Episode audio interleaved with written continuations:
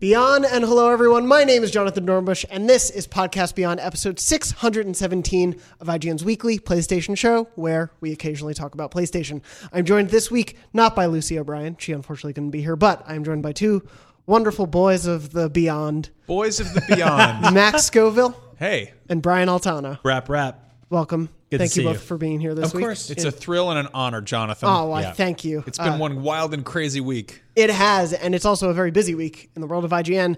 So much so that we can't really talk about all the things that are happening because there's a bunch of embargo things for the Yep. days to come. Uh, so if you're wondering why we're not talking about this week's big release, Pokemon Sword and Shield, that's why. Uh, we of course will be talking about the big games. It is coming to PlayStation 4, Yeah. but it's that's under embargo. That's under embargo. So we'll reveal that on Friday when uh, it launches. But uh, no, of course, this Friday is Jedi Fallen Order. We'll be talking about that game next week. Um, so if you're wondering why, but we will this week, of course, be talking a little bit more about Death Stranding. Obviously, you've heard a bit from us about what we thought about the game. So I've reached out to a bunch of you for your thoughts about Death Stranding so far. Obviously, now it's been out for five or so days uh, as we're recording. So want to get all of your thoughts about what's been going on in that game, and also because it's been a bit of a quiet news time. That said, there are a few bigger news stories that I thought we could start off the show this week with. So let's dive in, if the sound is working, to News Crunch. Was that it? Did it- It it worked. made It, it did the Did it sound. It the did the sound. We're all Sweet. good. It, It made crunched? the crunch. It crunched. Uh, the apple was there. Let's crunch. So, um, the first thing I do want to talk about, the most recent thing that happened, is a statement that was said to the Italian press by Hideo Kojima about Death Stranding reviews. Uh, Kojima was speaking to an Italian outlet about the mixed reception of Days Gone, or Days Gone, Death Stranding. It's been a week and it's only Tuesday. Uh, about Death Stranding in the US and especially compared to Europe and Japan. Uh, Kojima was speaking to an Italian game website, TGCom24. Um, and there was some bit of a mistranslation going on in there. Uh, there was a pointing to an original part of this translation where Kojima was essentially saying that Death Stranding flew higher than first person shooters. Uh, that was not what was said. Uh, we both had the statement as it was written in the Italian outlet, translated by someone who fluently speaks Italian. Uh, that person is a mystery, but they're related to an IGN UK person. it is Uh, not. It's not me. it is not you. Um, but we had that statement translated and then also reached out to PlayStation. The PlayStation representative uh, spoke to us a bit about what was translated. Our independent translation of Kojima's answer regarding the mixed decep- uh, reception was, quote, I must say that the game has received some enthusiastic reviews, above all in Europe and Japan. Here in the US, instead, we've had stronger criticisms. Perhaps it's a game that's difficult to understand for a certain type of critic and some of the public. Americans are some of the biggest first person shooter fans, and Death Stranding isn't that.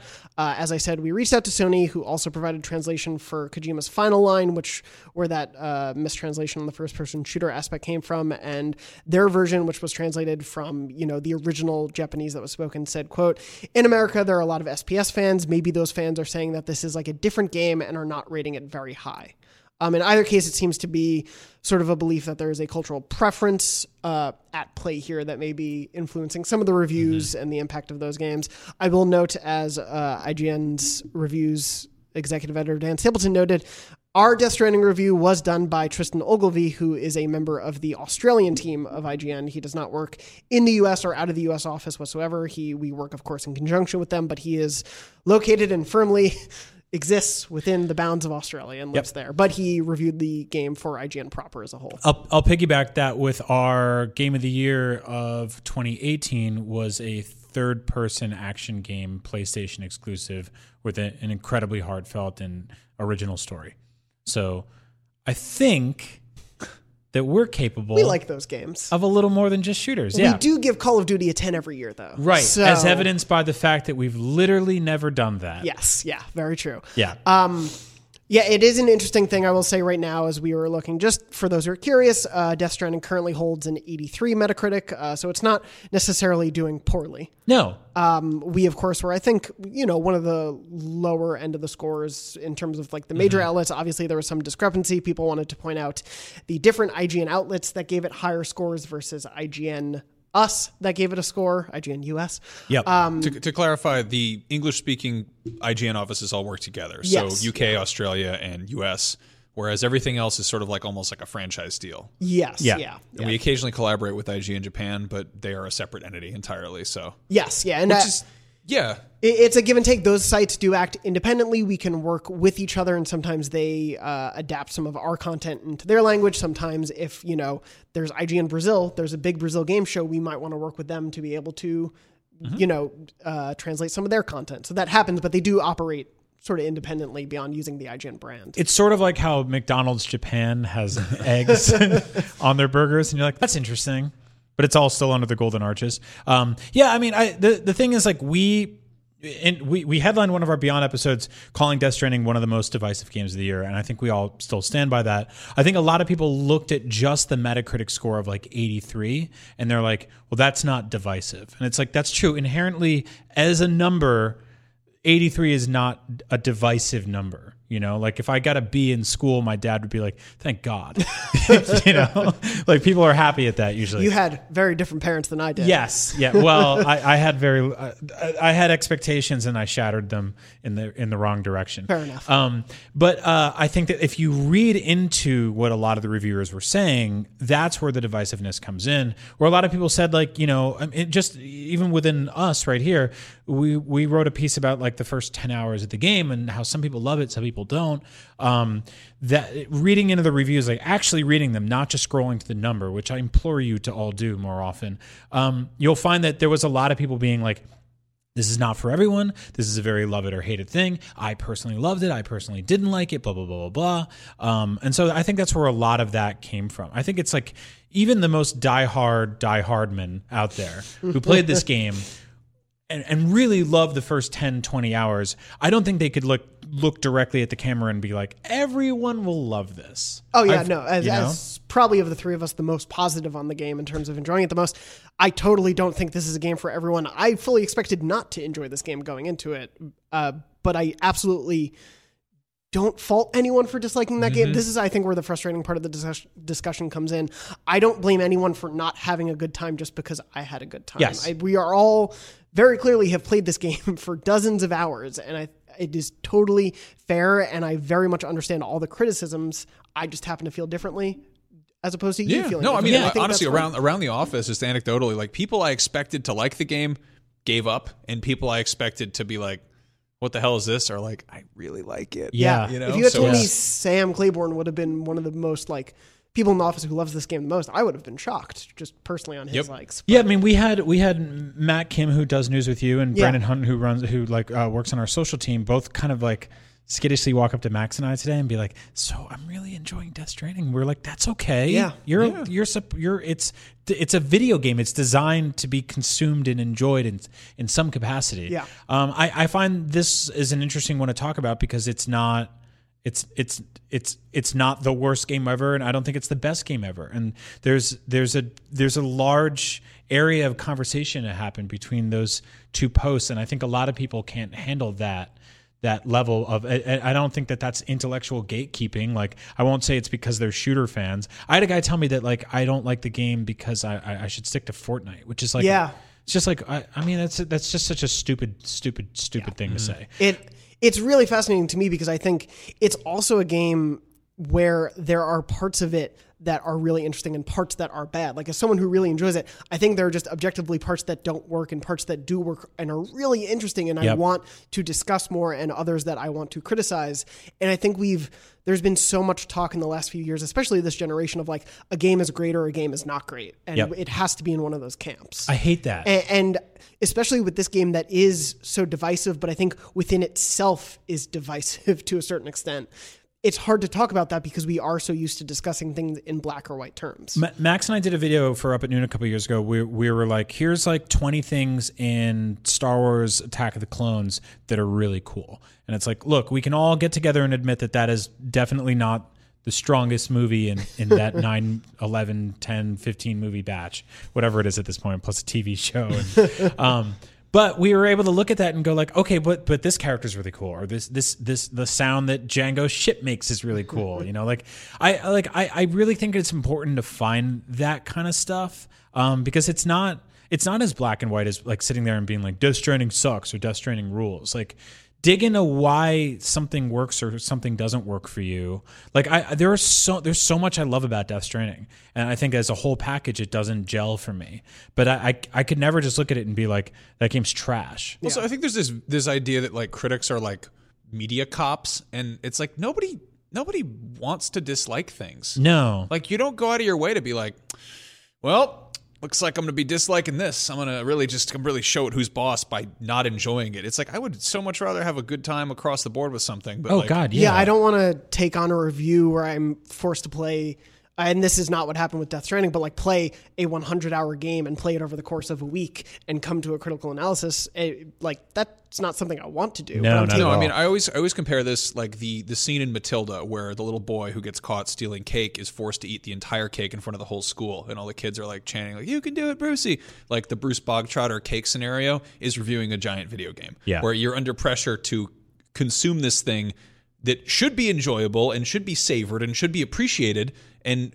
Uh, under smaller like lower stress circumstances totally can be but you know to try to separate that experience from like is that kid going to go ahead and never had cake again i don't know he's fake he's in a movie based on a Roald Dahl book that's Yeah. irrelevant but like i definitely think that my my experience with death stranding was i was kind of i don't know i kind of forced myself to burn through it too quickly and everybody i know who's having a really good time is taking their sweet ass time Oh, which yeah. is I'm- entirely antithetical to the act of being a delivery man yeah. Oh, yeah. I saw somebody somebody in the comments was like, if do people like it was like if you like Amazon Prime, will you enjoy this game? And I'm like, if you like Amazon Prime, you're probably used to having your videos on demand and you're shipping in under two days for free. And it's like, mm. sometime in the same afternoon. yeah, Yeah. this is like that is very much an instant gratification platform. And ironically, this is a game that's like, nah, man, just really enjoy the scenic route. Yeah. Take your time.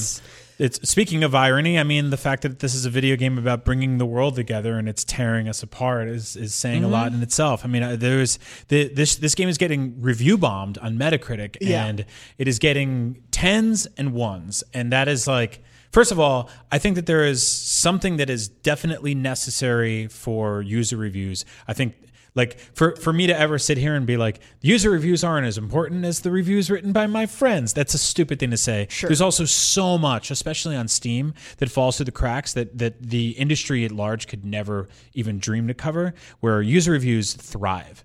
That said i think giving a 60 something hour video game a 1 out of 10 an hour after it goes live probably not the most worthwhile criticism. And we saw we saw people in the comments of like last week's episode or whenever we put up the Death Stranding one, where it just immediately after it was Two up, months ago. uh, whatever that what was that? Three or three and a half it years? was the Friday Yeah. before. something whatever it was. The but the fact is like when the thing was out it, it i know how long it takes to complete it. There's no physical way that somebody managed to actually complete it at that point. So for someone to jump in the comments and be like nope wrong and it's like you you haven't you haven't finished it. It's Yeah. not- like in the same way that like you know a, a, uh, we'll put up an hour long podcast and somebody will comment in like less than an hour after it goes live complaining about something it's like you haven't seen the whole thing we know we we the facts Hey. are right there we see it give us credit we screw up in the first five seconds That's very constantly. true. without question Constantly. absolutely We can all agree on that. That's it. I wanted to get back to Kojima's quote here, whichever, whatever the actual definition is. I, I, I'm, I'm not a fan of it. Um, I do feel like it is gatekeeping. I feel like it is absolving any criticism around the game for which I think there is a justifiable amount. Uh, and sort of just hand waving it and saying, you know, this is only for people who only like first person shooters. And it's like, it's disingenuous. There's also like, there are specific moments in this game that uh, specifically ape like war games. Yeah. Like they're, it's a reoccurring theme almost. Um, Well, and also just the the general tone of that. For me, it's like a way better way to have phrased that. And again, we are taking this from the Italian translation of someone who was speaking Japanese originally. Um, art doesn't have to be for everyone, and that's okay. But rather rather than it coming from a tone of oh they just don't get it or don't have the background to get it, maybe to just be like. It's okay that not everyone, you know, liked it. Some people are seeing things in it to like, some are not. Yeah. That is art. I think there's there's definitely two arguments to be made here. One is that uh, if if Kojima was really committing to making a game that was aggressively not a first person shooter game or did not have any shooting elements in it, then it would have been a probably a more interesting game if it had been 100% a pure delivery game Yeah. and hadn't had sort of trappings of Metal Gear Solid 5 in there, which I love Metal Gear Solid Five, but I think that that kind of held it back from actually being its own new thing. Yeah, those are some of the least interesting parts. And for then me. He's also sort of obsessed with soldier culture and Yeah. has and has used the word soldier in the titles of his games numerous times, as well as shown so- soldiers in the in in actual trailers for this game, like dudes running out with guns and fatigues and Mm-hmm. masks and all this other stuff. No, there's like I don't know. There's tons of like there's action trappings to this kind of slow meditative mountain Yeah. climbing game. Uh, I but mean, also, they, they sort they piecemeal along like Yeah. bigger and bigger weapons and grenades and but guns. and- yeah. Also, flip side, like this dude, I don't know. He it's it, Japanese developers spent plenty of time in America, but at the end of the day, like in the same way that I can't go to Japan and fully understand it, I would be willing to say that maybe he doesn't fully understand America, and that for him to make a game about reuniting America and then be like, no, American critics don't like it because it's because it's um it's not a shooter. It's like really, like maybe maybe mm, I don't know. Like, yeah, it's yeah, it, it, it's a weird tone. And again, it is working through you know several layers of Mm-hmm. uh, translation. So who knows what may have been lost there? But yeah, it, it does rub me a bit the wrong way because it, it is something I think there is worth value in exploring the good and bad of what does and doesn't work in this game. But I also feel like because we're mired in a lot of is it perfect or is it not discussion right now. Right. I like I want to talk about Death Stranding maybe in six months when we can all kind of like Yeah. take a step away from it and see coming back. I mean, that's yeah, that's when the feelings dust settles and when everyone stops being so like angry and reductive and reactive. I, also, just side note, I Yeah. went to the post office this last weekend, like the regular old USPS, you know, Eagle mascot. Uh, Kojima, I don't think has ever been to one of those. I feel like if he'd been there, it would be a, a much bleaker post-apocalypse. Yeah, yeah. It is. It is. Uh, you know, all due respect to postal workers out there, I appreciate your service, but those ladies were rude to me. So Yeah. No, it's it's it's kind of like a smaller scale DMV that occasionally gives you a prize. Yeah. You know. Yeah. Um, that said, we are going to li- listen to some of the viewer and listeners at home's opinions of the game just in a little bit. But first, I did want to mention another really big piece of news that happened in between episodes, which was another restructure when it comes to PlayStation uh, at the corporate level. So, uh, was it late last week? I don't know how I time think it works was anymore. Wednesday. It was Wednesday. I want to say it was Wednesday. I want to say it it was was right it after was, we've- It was Yeah. exactly when the news always breaks. Of course, yes. Uh, so PlayStation announced a change in leadership. Of course, uh, they announced earlier this year Shawn Layden would be leaving. Uh, they announced that Guerrilla Games' Hermen Hulst would now succeeds Shuhei Yoshida as head of Worldwide Studios. Uh, I believe Shawn was chairman of Worldwide Studios. Um, meanwhile, PlayStation CEO Jim Ryan says the reorganization is necessary to help the transition into the PS5. Uh, in addition to Hermen taking over for Shuhei, Shuhei Yoshida is now taking on a new role where he will essentially be helping to partner with indie developers and helping to cultivate those relationships and partnerships for PlayStation going forward. Um, speaking to GamesIndustry.biz, Jim Ryan said, quote, Yoshida will ensure the entire SIE organization works together to better engage with independent developers through a culture of supporting and celebrating their contributions to PlayStation platforms. Uh, looking for any other relevant quotes here, but essentially, Hermen Hulst is now taking over. He's moving from uh, Guerrilla Games, where he was a co-founder and managing director. Obviously, he was uh, very influential for Horizon Zero Dawn and makes a cameo in Death Stranding. You may know him as the engineer, I believe. Yes, uh, the craftsman. Craftsman. Yes. Uh, he is there as the craftsman along with some other Horizon nods, but he will now be moving on to head all of the Worldwide Studios while uh, three other people at Guerrilla are taking over essentially as co leads, and I will find their names because I don't want to leave, the, leave them out here. Uh, yes, three of his colleagues, uh, I'm probably going to mispronounce, so apologies, but uh, Angie Smets, uh, Jean Bart Van Beek, and Michael Vanderloo will take over as joint studio heads at Guerrilla. I think you did great. on Thank you. I'll names. try. Uh, if any of your names were mispronounced, please yell at me directly on Twitter. I think it's Jan. Uh, Jan Bart Yeah. Van Beek. Uh, uh, Doesn't matter. Well, let's debate this for another. No. you, Um, did, you did well. I appreciate it. Uh, but no, so obviously this is a big sign of change. Again, another step in the reorg that's been happening at PlayStation recently.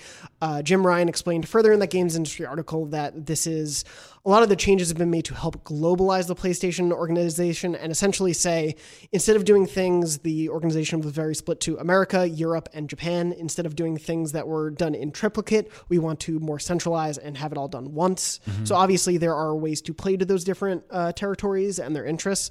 But if we're going to do a press tour for one game, why not make sure it's globalized and planned rather than have to do it among the three That's territories? that's really cool. Yeah. I really like that because I feel like we frequently sort of I don't know, we all have international conversations like that we have a you know a global office and we have a global audience and it's kind of cool to see them sort of actually uh, you know coming together. Uh, I can't help but sort of think about how this this feels like the early days of the PlayStation One when they were like let's we'll send you over to Europe so that like the Japanese like corporate you know Sony people get off your back for like Ken Kutaragi when he was like developing the original PlayStation Oh yeah. Yep. that was basically like, oh, um, you know, the Japanese suits don't really understand what you're doing. So, Yeah. um, I mean, it's obviously totally different here, but Yeah, here Ryan said, quote, the first global campaign that we ran around was around Spider-Man. It's a great game, obviously, but it also ended up as PlayStation's best-selling first-party game. It was one global campaign, conceived and executed in an outstanding manner, as opposed to three different regional campaigns that are often executed very well, but the same thing in essence done three times. Right. Um, so this is a very big thing for them. Obviously, as uh, Jim Ryan was saying, you know, FIFA will still be really highlighted in Europe. Fortnite has been a big focus here. Uh, Final Fantasy VII is obviously a big push in Japan, but Call of Duty in America. Home of the yeah, shooters, top baby. 10, 10 out of 10. Um, I'm too dumb to get anything else. Give me a gun. but I Don't let me see my a sword. Give me the gun. I, I do think it's a bit of a as we're like transitioning into the PS5 era. I late era PS4 Sony to me has been very devoid of a personality. Yeah. and I think them all getting on the same page and the same foot whether or not Hermen becomes a like out there on the stage every time spokesman and he's wearing a you know Crash Bandicoot t-shirt to tease a reveal whether he's that person or whether he takes a backseat to let like other people take that front or if they take another approach I think it makes a lot of sense one to sort of globalize and centralize all of these things when the PS5 is meant to be pushed everywhere, but two, it shows a lot of faith in the Sony first party to have you know the head of one of those studios be the person to take over this Yep. position. Yep. No, I'm totally with you. Hermen's an awesome dude. He was in the IGN office a couple of years ago, and he and I did a like a two hour long Horizon Let's Play, and it was one of those things where I had like all these questions prepared, but he just like he just went and just told me about everything, and I was I was already in. You know, I was like totally sold on this game. But the, the dude's a great public speaker. Like he he knows his stuff. He gets it. It's also like this is a really interesting and cool transition for Shuhei. Like anecdotally watching that dude on social media, and also he and I are friends on Nintendo Switch.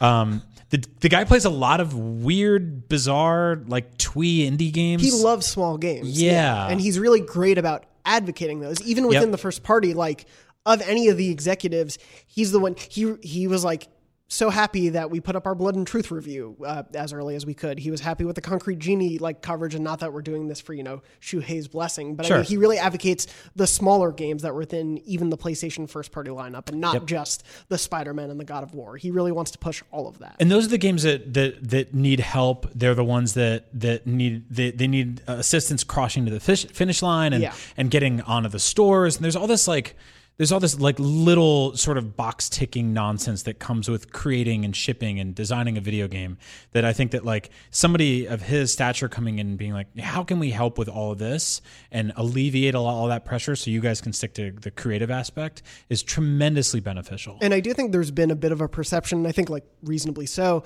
of Sony kind of taking a step back from putting such a focus on indies, especially Yeah. with the rise of Switch. But those first couple years of PlayStation, uh, we talked about it last week. Like Resogun is, I think, the best launch game, and it Yep. was touted hugely at the first couple of E3 press conferences for PS4. It's like here's six indies on stage. No Man's Sky was a big push for them. A lot of indies were a big push. And then that slowly started to fall away with them not being as big a presence. We've Yeah. seen that a little bit in State of Plays, where independent games do get a bit of a spotlight, but that's very different from the E3 stage. It's also your your your brain attaches itself to things that you enjoy and that are fun. And in hindsight, it is irrelevant what a game's budget was because when we sat here and we looked back at the PS4's launch, I wasn't like, well, Resogun is a worse game than Killzone because it had a smaller budget. I was like, Resogun was the winner for the PS4 launch for me. Yeah. And I don't care how if four people worked on it or 400 people worked on it. Like, uh, video games are video games, and at the at the end of the day, like, I I just want PlayStation to have tons of awesome exclusives. I want them to to grab small studios and big studios and get that synergy together and just make it so I'm constantly playing really cool games on my PS5. That's I it. mean, yeah, Shuhei seems like a like he's a very personable dude. And he's also pays attention on Twitter and probably keeps an eye about on things that people are talking about. And like Hermen has experience running a massive studio that put out a huge, impressive AAA game a couple years ago. So Mm-hmm. it's kind of like to have people play to their strengths is good stuff. yeah. Yeah, I, I- I think it's definitely a good sign going forward into the PS PS5's uh, launch window and the lead up to all of that. Obviously, we have seen a lot of shakeups recently, and it's left a lot of like doubt. What is Sony right now? Like, uh, is this all of a miss? And obviously, you know, having so many changes and people leaving is you know possibly a worrying sign. But at least these two moves to me do give some reassurance that like going into the PS5 launch, maybe we're not getting fully back to like PS3 launch era egotistical Sony. Like that's my worry Yeah. That's a good concern to have. going into No, PS5 is that totally. we get Th- there. This feels like a positive restructuring uh, in the wake of like 15 significant departures, which Yeah. is not really like the kind of stuff that imbues confidence leading into a new console launch. So it's it's nice to to go into 2020 being like, here's our battle plan, here's our structure, rather than being like four more people left. like this is way this is way better news there. Yeah, yeah, especially getting ahead of it, which is what they seem to be doing is smart. Mm-hmm. Um, obviously, we'll have another full year to see how this rollout of the PS5 goes, and we'll be talking about that plenty in the weeks and months to come. I do want to talk about, as I had mentioned earlier, uh, some of all of your thoughts about Death Stranding, and we can touch on some of these opinions. I reached out to. This is what I want to hear. I feel like we're too close to it. yeah, yeah. We, have, Um, we have brain problems from paying too much attention to it. it- I want to hear what these guys have to it's say. been a constant presence in the IGN office for quite a while. So yeah, it's exciting to hear from all of you. I reached out to, for reference for this week, the Facebook group, which is facebook.com slash groups slash podcast beyond, as well as the YouTube Beyond community, which is at youtube.com slash IGN Beyond. If you go to the community tab, I occasionally post in there for asking for comments and questions and whatnot. So be sure to check that out and subscribe to the channel so you get those notifications. But a bunch of you responded, um, and thank you so much for everyone who did definitely have a wide gamut of impressions here. First one that popped up as I put it on Facebook, uh, Jeremy said, tedious and full of hot air, which I think has definitely come off that way for some people. I, the tedium, I think, has definitely been a recurring feeling for some people in the office for sure. Yeah, that's uh that's an interesting one because that's obviously completely subjective, and I definitely dipped in and out of that feeling for for a while there. But there's I, I've heard people on the same page sort of describe it as you know fulfilling and cathartic. So one man's tedium is another man's sky. Uh, alternatively, the next comment was from Casey. Casey said, I'm about 20 hours in and loving it. I think the gameplay loop is what really makes the game for me. Wandering through the world to make deliveries and occasionally getting upgrades to make traversal, traversal better. The story is weird, but is actually kind of interesting to me. Walking for sometimes 20 minutes isn't always a blast, but I'm still compelled to see what is going on in various parts of the world. Uh, moving on from that, Jason said, I think the initial negative talk that was going around helped me like it more. I had all these concerns after I pre ordered to the point I was about to cancel, but with low expectations, it's been great so far. And I did want to bring that up because expectations that you go into something with can drastically affect how you end up liking or disliking a Yeah. thing.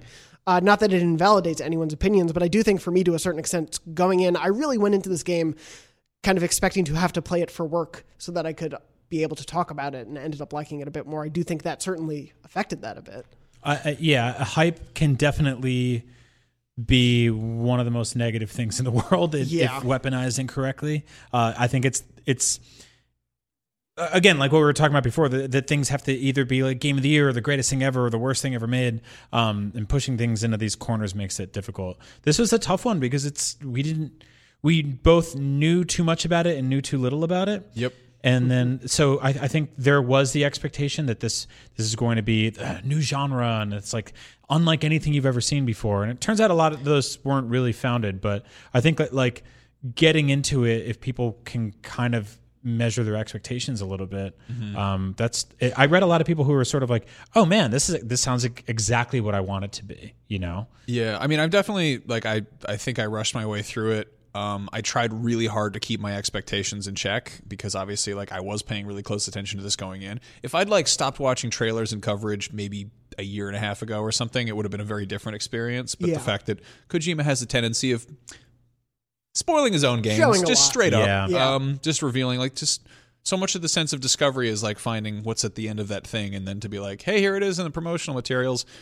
Please don't do that. Yeah. it's it's a Um, bummer, man, because it's like yeah. if you, if you if you think about it, like uh, I mean, w- w- as we're recording this, like Disney Plus went live at like midnight last night.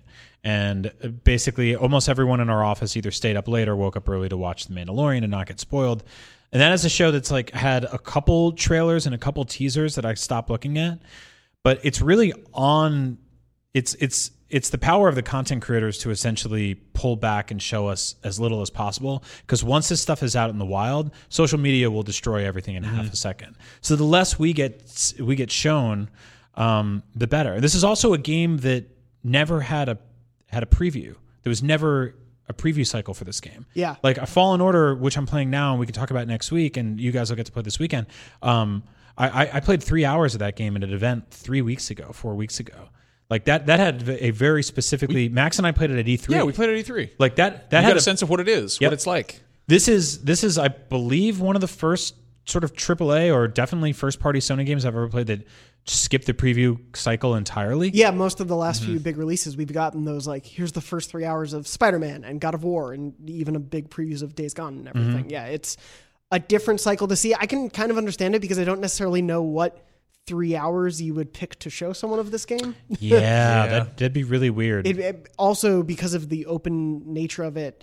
you could get really disparate three hour experiences, and Yep. I think that would be interesting and valuable to discuss, sort of in a vacuum. Mm. But um, yeah, yeah, I can, I guess, reason why they didn't show it in. It the also it does have like I don't want to say so much a learning curve as it is like you you get a feel for it. Yeah. You know, like it's it's less like you're learning how to play it, it's more like you're learning how to enjoy it. Like you're learning how you're going to play it yourself.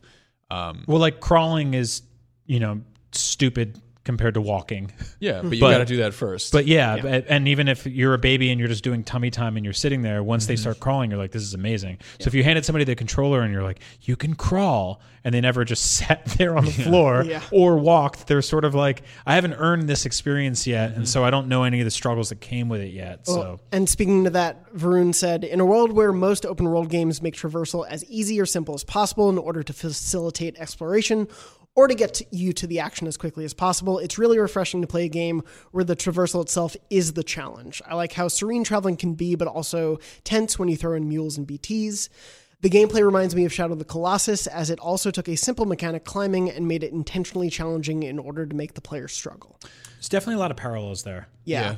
I, I love that idea. I wish that I think it, it loses some of that refreshment when you make you incorporate backtracking Yeah. and repetition because Yeah. like if this game had been if this been, had, had stretched out a bit like if this was one like not linear but like it's it's almost this like it's a game about you know reconnecting America and about and a, a journey westward and it sometimes there's sometimes you go south sometimes you go east you know it's actually a lot of going east you know like I actually, Yeah. I'm totally with you. I, I thought the game was going to be more move across the, the country, and it is, but there is also like a lot of triangulation where you're just like, go here, go mm-hmm. back to here, go back up to here. Especially the first three or four chapters Yeah. are a lot of like, okay, you made it out this far, but you got to go back to where you started out. And I think that that loses a lot of that sort of like that the mood and the atmosphere of like coming up over a ridge for the first time and being like, what's over there? The eastern region, especially, which is the first opening chapters, definitely feels that way because there's only so many places to go. You, there is a lot of uh, possible backtracking in the central region, though. There's a, enough movement that I'd say at least sometimes it feels like you're going to new areas, and there's there's a little bit more excitement in that like middle region for me. Yeah. Um, but definitely the beginning, yeah, you're at the same four or five stops. You also definitely do get enough sort of upgrades and apparatuses that make it so that deliveries aren't like a constant babysitting of like, you know, uh, weight management and distribution and balance. Um, and I think like that's that's when things start to really speed up, but also when it sort of loses its its core ideology of like every you know the journey is the destination or whatever because i think a lot of that gets th- kind of thrown aside and it just becomes like this thing that you get pretty good at. Yeah. um, which is uh, you know rewarding but not really difficult or challenging. Yeah. I really wish that uh, I, I always thought with Phantom Pain the way that game was structured that it was like Konami's call or something, and that Kojima would have made like a much leaner story with sort of optional stuff to do on the side, which is how he's done a lot of things. Usually there's like a, like either a new game plus or like even the first Metal Gear Solid there were VR missions. Like there's always sort of like oh here's Metal Gear Solid Substance, like here are Snake Tales, like here's like this side stuff to do that's after the main story. yeah Uh, it would have been so cool if this was like an eight-hour campaign with an optional, you know, thirty-six hours of deliveries you could go do. Like if they were like, "Hey, uh, you you completed the thing, but you know, go nuts," and like realistically, like that that isn't how it is. You know, Yeah. like it, it's a substantial amount to get through the story, and that's it. There, there's not that much story. Yeah. You know, it's pretty sparse there. Side note on that, I'm curious for my sake. Um, having not played MGS5, would going back, do you think, from this to that? I think you'd weird at love it. Do you think I'd Yeah. I think it? you would absolutely adore it. Okay. Yeah, Yeah. seriously. Because I've thought about going back to it. At I, this I think that like a lot of the sort of like cumbersome systems that you're dealing with in Death Stranding uh, are kind of holdovers from 5 Mm-hmm. but um, the actual loop of gameplay is a lot snappier. Okay. I mean, go in knowing that this is not it's not a finished completed Yeah. game. Yeah.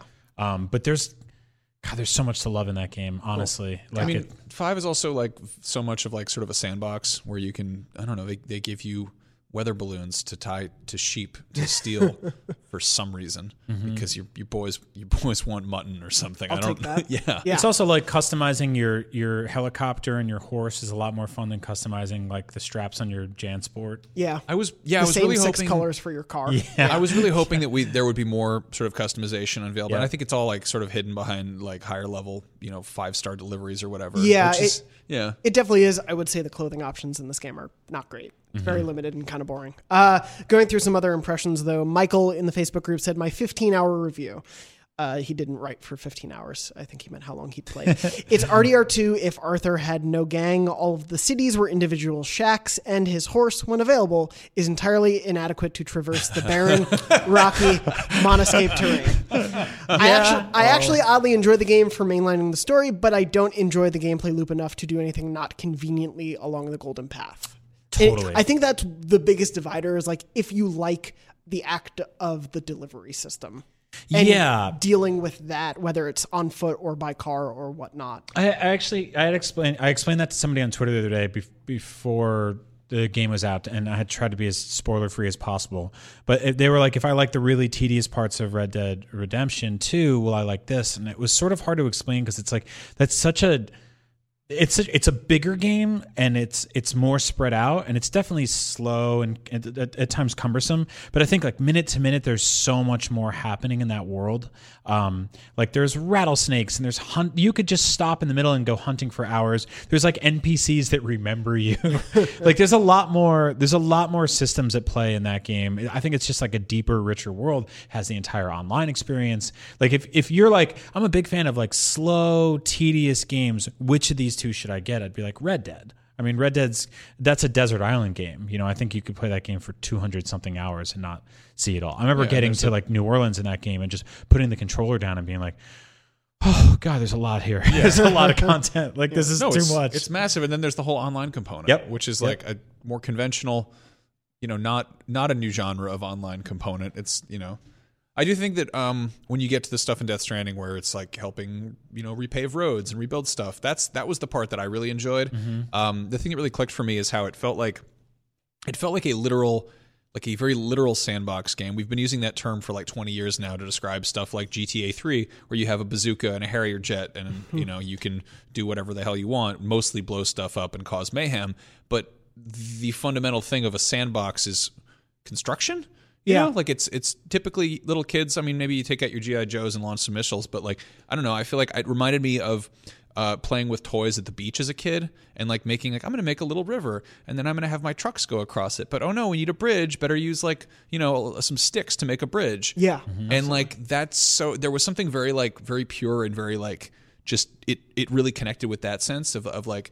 I'm going to go and get a big box of metal and I'm going to go and upgrade a road so Yep. that other people can use it. building the roads has been the thing that has like been feeding my addiction to this game right Yep. now. Like the Yeah. reason I'm loving it is that like that loop of okay, I need to go fix this patch of road. Oh, along the way there's these four deliveries I can do and also I can maybe fix up that bridge over there and I can do this. That part has been what really has hooked into me. And there's no speedrunning community for children at the beach playing with sticks. You know, true. like it's much more of like, oh, like just going, you're puttering around, going about your business. You're kind of. Though I am curious to see what speed runs of this game look like.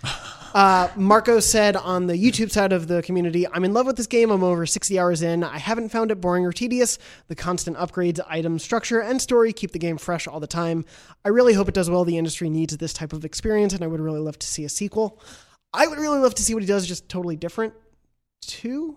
Um, I don't. I, I haven't finished it, but I don't know if I need a sequel to this game versus a new idea. Um, but I do. I actually wrote a piece about this. I do hope people try out more things with the like social strand system and evolve that more because Yeah. i- that is taking from like the Soulsborne era of things, Journey a little bit. There are elements of those things, and this just really makes it like a fundamental part of the gameplay. Yeah, I mean, I'm I don't I don't love Death Stranding. Yeah. I straight up don't. I've been pretty blunt about that. But the thing I've been thinking about is that part of me wishes that we were all in that alternate dimension where we spent the last two weeks playing a new Silent Hills game Yeah. and like working together with the internet to uncover bizarre puzzles in all of its weird infinite loops that people are still pulling out from PT, which was just a tiny slice of what that game could have been. Yeah. Um, I'm, I don't know. I, I'm sort of like selfishly like mad at the universe for robbing us of that opportunity because I think that like having this weird, bold, puzzly, like kind of survival horror game for the whole internet to band together and figure out to tail end 2019 this awful decade mm-hmm. would have been a lot more interesting than sort of like us fighting over how fun it is to deliver packages Sure. in, Yeah. in a game that I think honestly doesn't have any puzzles and doesn't really Yeah. it, it does have the social communication element of it but like it's not as much as like you know like if you pee in this corner the old ghost will appear in the bathroom I, mirror I think Kojima's used to making games with a much bigger team and a much more support behind him. And obviously, this is like a AAA question mark Sony first party ish game. Uh, but like uh, you know, he's admittedly got a smaller team. He said like, hey, we sort of went independent. Like this is you know this is not the monolithic Konami behind it and. A lot of people will celebrate that, but like I think he needs to learn how to scale better and how Yeah. to like. Oh, I would love to see him make something that is s- just completely dense and refined as opposed to sort of spread out. Me too. Um, Totally. I mean, you can see this in, in terms of just like the scale of like like Metal Gear Solid Five is it has more has more stuff in it. Mm-hmm. It's got uh, it's got like bears. It's got gerbils you can catch. It's got different types of trucks. Death Stranding has a truck. You know, like there's there's not really quite as many, and maybe they're going to go in and add stuff across like over the years and be like, oh hey, like we've you know we've here's a content drop. Like it's weird because you know Days Gone is uh that doesn't have any single player DLC or story DLC, but they went in and in in conjunction with the launch of Death Stranding, they were like, "Hey, here's a new motorcycle gas tank. It's the BB. How weird is that?" Here it is. Yeah. It reminds me a lot of uh, Suda Five One's games, uh, and I, he's another you know batshit crazy Japanese video game auteur who I think works best when he's sort of confined uh, and consolidated. Killer Seven is one of my favorite games of all time, and it's entirely on rails. No More Heroes added, I believe, is either one or two added like an open world element because he was very clearly in a GTA and stuff at the time, and it was a very empty open world. And I think that like rather than having an open world that's empty, I'd rather have a smaller world that's that's full. You know, but we are we're so inclined to think that like v- every video game needs to be vast and gigantic and endless, um, and I think it's sometimes at the expense of other things. In the same way that you were saying before, like having a, a sixty-hour story is maybe not as good as having a ten-hour story with fifty hours worth of optional. I want to touch on that. Like people, people look at that, and, and if you say like the game is this long, it's like the game is as long as you play it, and if credits roll at the game. Like I think there's a difference between a game that is, uh, it, like a linear story that takes X amount of time to complete and cost X dollars versus something that is like it has the options. Like Minecraft was what like thirty bucks when it came out, and Yeah, that's- that has continued to be full of things for people to do. Yeah. like I think it's it's disingenuous to be like, oh, that how long is that game? How long will it take you to beat it? And it's like, well, what do you mean by beat it? Um, but I mean, obviously, Kojima's like both wanting to connect players with each other through this weird, you know, asymmetrical multiplayer thing, but also tell a story. And like the story, for how much story is there and how much there is in the world, I think takes too long for him to tell it. But I don't know. He's also got like these weird, like leftover bits and pieces of of Silent Hills and Phantom Pain, and I think a little bit of Metal Gear Solid Five in there, t- or uh, uh, Four in there too. Yeah, it's odd because I mean, no one ever says how, how long is the story in GTA Five. No one's ever said that because people are always like, Well, it's uh, it's like that lolly that lollipop owl. it's like he takes A three licks and then he two. bites into it. Yeah, A three, a Yeah. playable Crunch. protagonist. yeah, and so you, I mean, you're playing the story in GTA, and all of a sudden you're like, "Oops, car chase!" Yeah. and then you're distracted for an hour and a half, and you're on a roof as Trevor shooting cops for 45 minutes. You wake up in a hospital, blacked out, drunk, and you're like, "I don't know what happened," Yep. and I don't know how long the story is in that game. And even on a like smaller scale game right now that's come out recently, like the Outer Worlds. Yep. I'm I got to a new world and I have this mission. I just got 20 more missions in the next 10 minutes because there are so many Yeah. options, Yep. and I'm just gonna follow all those paths and Yep. see how it goes. There's a lot of games are what you make of it. now. Yeah, I mean, you can you can mainline Breath of the Wild, and what did I just? I don't know. It's probably fine. for the best. Yikes. It's um, no, Breath of the Wild, you can mainline that in like what five hours, something Yep. like that. And then Skyrim, I remember they were like, yes, the main thing, the whole Dovahkiin Dragonborn story is like three and a half hours if you burn through it. What is it? Uh, is it Fallout 4 where you can eat like Pagan Min's crab rangoon and get in a helicopter? Far Cry. Far, Far- yeah. yeah. Far Cry- Fallout 4, Fallout Pagan Man. No, Fallout, Fallout New Vegas is the same way. Same where way, it's- right? you just- Yeah. yeah, if you just actually burn through it, it's not that long of a game. But there's a gigantic world surrounding that game. I don't know. Like I, everyone's always like, "Oh, I never, you know, I never beat Skyrim." It's like, yeah, because you got too distracted putting baskets on people's heads and stealing cheese rolls. You have no idea what happens to those stupid dragons. Yeah, how long is the story in Skyrim? You were crafting armor out of glass. like I don't know. I think and it's it sucks to be like I wish the story or I wish the main campaign was shorter and people are like, "Oh, that sounds like a ripoff to me." And it's like, just dream bigger.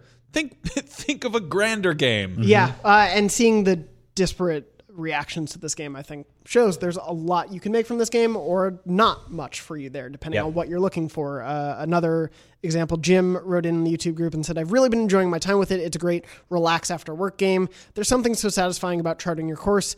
Fighting off mules and BTs on your journey and successfully making it to your destination, especially when some other player placed a bridge or a generator at the perfect spot for you. Uh, Zay Manel said one of the best podcast games ever. While on delivery, I listen to podcasts or music, and when the story or Low Roar's songs come up, I put the headphones back into the PS4 controller, and I'm loving it for that. Um, of all that, we got a bunch of other reactions, but we're a little short on time. So last one I just wanted to read was from Ryan from Pasadena in the YouTube group. Get ready. Ryan said, Hey Beyond, after a week of worry from mixed reviews, the Thursday finally came to pick up my early release up at GameStop. Unfortunately, crossing the parking lot, I was hit by a car filled with drunken teens, ended up in the hospital, and wasn't able to play it until Friday. Are you okay? Rest assured, I'm fine, just a little banged up, but I wanted to tell you my fears were swept away. The game is beautifully designed and one of the most unique experiences I've had in a long time. The story, acting, and the repetition of embarking on a long trek while having new abilities handed to you just when you think it may be impossible really makes you feel like you're rewarded for your contributions. Highly recommended adventure beyond. I'm just happy you're okay. Yeah, I'm happy you're okay too. And Yeah. I hope it's not too soon to joke about this, but I'm going to do it anyway. Death Stranding would have been so much more fun if it had cars full of drunken teens driving around. I was gonna say I wish Yeah. I played it on painkillers too. If the mules were drunk while you're driving around, and they're God, like what that, that should be a commercial for that game. Is like trying to cross a parking lot to pick up a single package from a store, and you get hit by a when car. full when this comes to a PC, please someone out there make a mod of all the mules just being drunk teens yelling at you Wow. in a car. amazing. I'm so glad you're okay and that Yeah, you enjoyed We the are game. too. Yes. Uh, that is that is a a good anecdote to end this. on. Yes, yeah. Uh, thank you so much, though, to everyone who wrote in with all of your opinions. Uh, obviously, we'll talk a bit more about this game to come. There are more features, more coverage going up on the website. If you are playing Death Stranding, please, please, please go check out uh, our Death Stranding guide and walkthrough. Uh, Brendan Graeber and a bunch of our guides and wiki team have been putting so much time into building and fleshing that thing out to be as helpful a resource as you may ever need. Uh, it's really comprehensive. It's really great. Brendan spent forever building a giant zipline course over the mountains it's- so other yeah. people wouldn't have to worry about it. He is a trooper and a saint.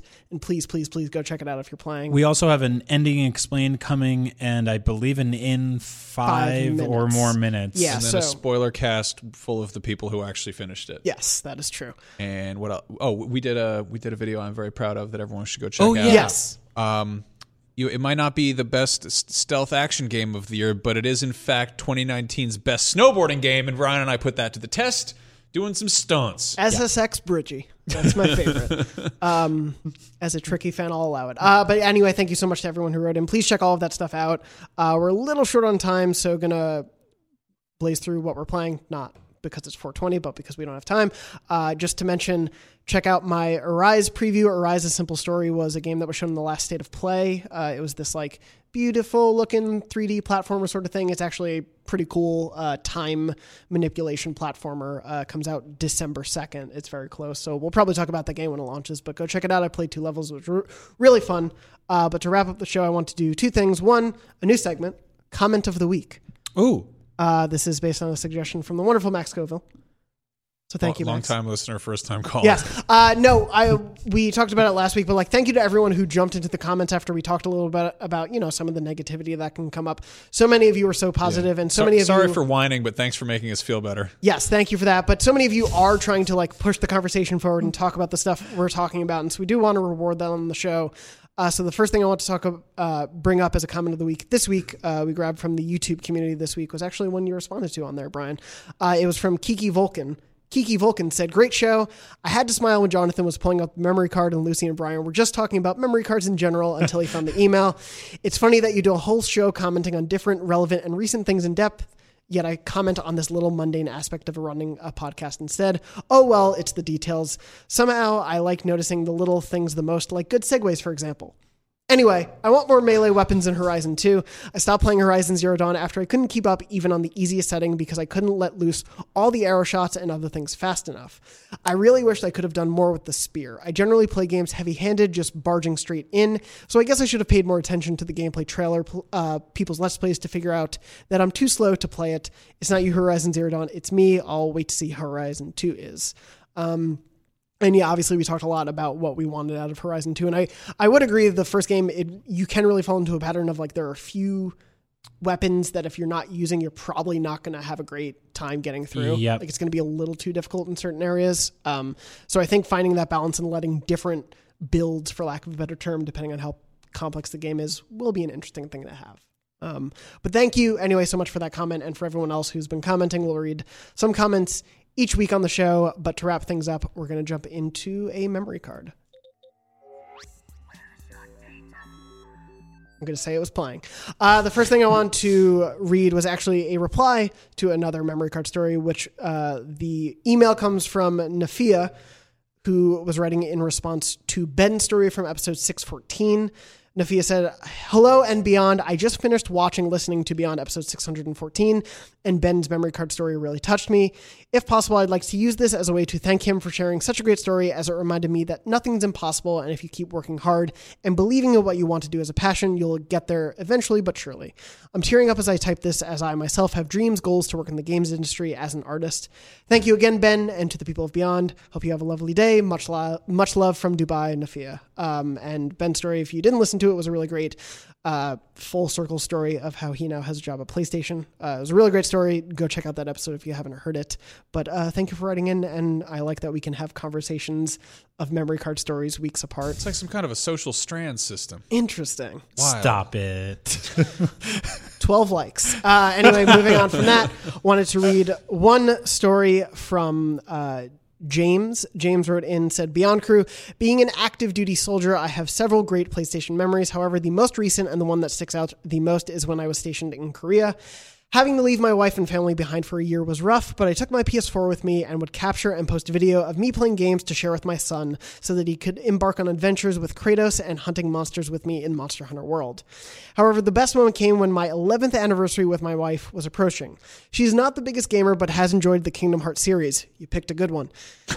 We have played through them together and was looking forward to for a very long time to the third being released. She called to say that I was not allowed to buy it as she had. I would have, uh, excuse me, I would have to wait to get home so that we could play it together. With six months of my deployment left, this wasn't an easy feat, but fast forward to my return, having settled into my new job in Alabama, I came home to find my wife had decorated the house in Kingdom Hearts swag, ordered a pizza, and had the game up on our TV. We played together in celebration of me, uh, of being married for 11 years, and had a great time in the new story with Sora and his crew. That's beautiful. Celebration Sweet. of being married for 11 years and waiting for Kingdom Hearts for 17. 17 years. Uh, thank you for writing in that story. It, uh, again, thank you everyone who's been writing in with these stories of your life with PlayStation and gaming in general and how it's impacted all of your lives. We really, really appreciate that you're willing to open up like that. And if you have a story to share in our memory card segment each week, write into beyond at IGN.com with the subject line memory card. We will read those on the show each week. We will also, of course, read any questions or comments you have on the show in future weeks to come. But without further ado, that is the end of Beyond episode 617. It is over. I'm Can sorry. we do you it? get- Can we do it again next week? yeah, uh, not 617. We'll do 618. Oh. but Only Yeah. if you're good. yes, Okay. we'll see how it goes because you guys have a video shoot to get to. That's What? right. Yeah. Ah, crap. Anyway, uh, of course, when we're not recording this show, we are at IGN.com, YouTube.com slash IGN, and all of our various social channels. We're making a ton of stuff, as Max had just mentioned. Uh, the very funny uh, Death Stranding snowboarding video. Please go check it out. It goes Uh, downhill real fast. Yeah. I'm gonna go to the video shoot. uh, Brian, anything else you want to tout? No, that was perfect.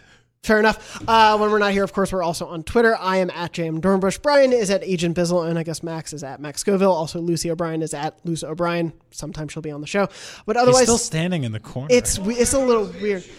Thank you so much for listening and or watching to this episode, and as always, beyond. beyond. Yeah.